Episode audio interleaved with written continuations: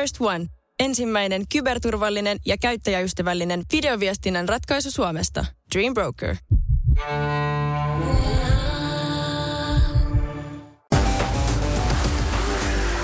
Tämä on Radionovan liikennegrilli. Sinä kysyt ja kysymys grillissä tirisee liikennegurumme Jussi Pohjonen. Lähetä oma liikenteeseen liittyvä probleemasi Radionova liikenteessä ohjelmaan osoitteessa radionova.fi tai Whatsappilla plus 358 108 06000. Kirjeenvaihtajamme jossakin Keski-Euroopassa, tarkemmin sanottuna Saksan pääkaupungissa Berliinissä, Jussi Pohjonen. Halo, halo. Hallo, hallo, grüßt aus Berlin.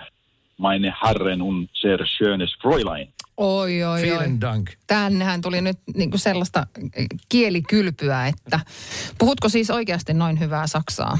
Vai oliko tämä No, vain yksi lause, omasta jonka ja, osaat? omasta, omasta ja äidin mielestä tietysti puhun ihan täydellistä saksaa, mutta paikalliset täällä kyllä kovasti kyselevät, että vas, vas, vas, vas. Että Todennäköisesti eihän se ihan aina sanoma perille mene, mutta yrittänyt tähän ei laiteta, sehän on pääasia. Niin sanottu korkeajännitys Saksan lyhyt oppimäärä.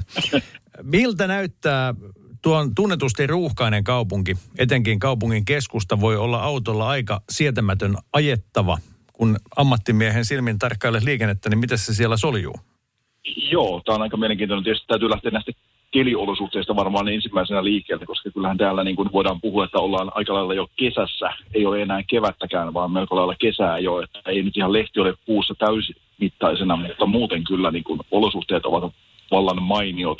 Ja onhan toi liikennemäärä totta kai, se on ihan valtaisa näin tämmöinen suurkaupungin liikenne, mutta jotenkin kun puhutaan aina saksalaisesta tehokkuudesta ja saksalaisesta logistiikasta, niin kyllä se täällä niin kuin toimii. Eli koskaan ei tule itselle sellainen tilanne, etteikö itse uskaltaisi lähteä tuonne ajamaan tai etteikö pärjäisi tuolla liikenteessä, kun sellaisissakin maissa joissakin on ollut, että ei niin kuin millään mielellä haluaisi lähteä itse sinne liikenteeseen ajamaan, niin täällä ei semmoista fiilistä tule, että tuota, liikennettä on paljon, mutta järjestelyt ovat selkeät ja liikenne toimii.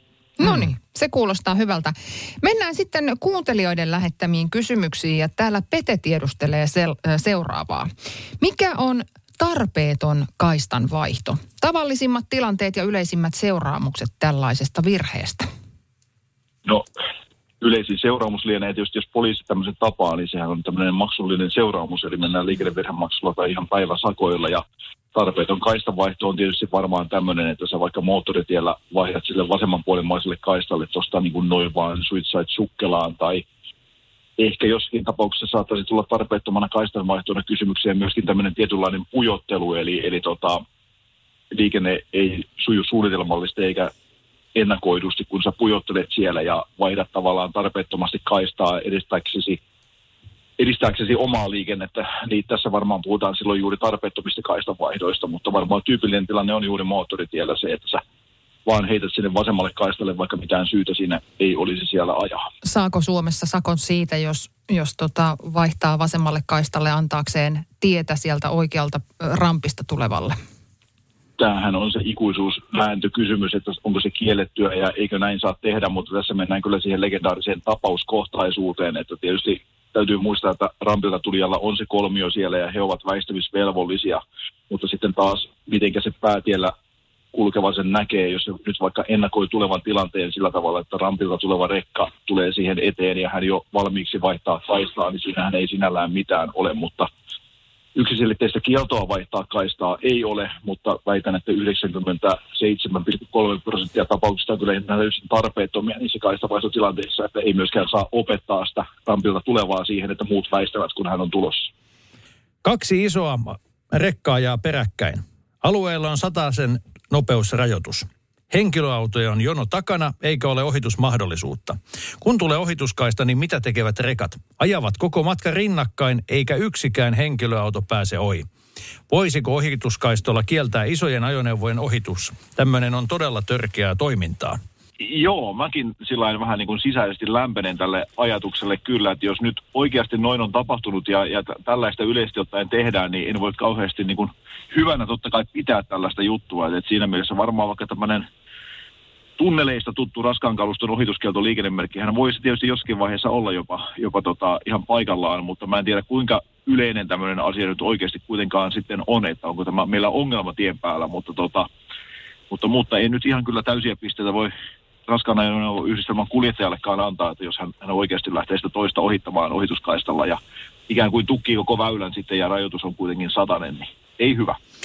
Sitten mennään ihan toiseen genreen. Kevät on täällä ja harrasteautot ja manuaalilaatikot. Saako pitkiä alamäkiä lasketella vapaa silmässä polttoainettakin säästyy, kysyy nimimerkki Grosse Freiheit.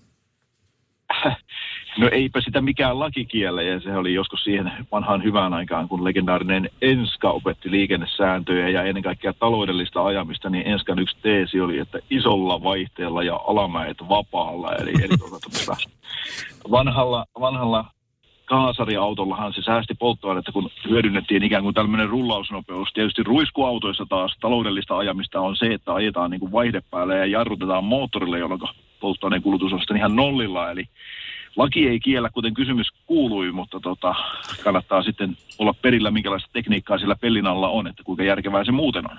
Tämä hyvä. Ja vielä ehditään ottaa Reksan kysymys. Muuttiko uusi tieliikennelaki jollain tavoin polkupyöräkypärän käyttövelvoitetta? Ei se oikeastaan muuttanut. Nyt en muista enää, miten edes vanhassa laissa se sanamuoto meni, mutta uusillakinhan kertoo jotenkin näin, että ajon aikana on yleensä käytettävä suojakypärää, eli on tämmöinen vahva suositus, mistä ei kuitenkaan mitään rangaistusmomenttia ole olemassa. Eli, eli kypärä pitäisi olla, mutta sen käyttämättömyydestä ei voida rangaista. Ja yhtenä perusteena oli muun muassa nämä kaupunkipyörät ja vuokrapyörät, joita saatetaan käyttää sitten, ja ihmisillä ei kypärää ole, niin heistä ei sitten automaattisesti tulisi kriminaalia sen myötä, että he pyörää lainaavat. Näin ollaan taas vähän viisaampia. Eiköhän nyt ole aika päästä asiantuntijamme Bratwurstien ja muiden appeiden äärelle, joten vielen dank. Ja palataanpa sunnuntaina asiaan. Dankeschön, wiederhören. Radio Novan liikennegrilli. Lähetä kysymyksesi osoitteessa radionova.fi tai Whatsappilla plus 358 108 06000.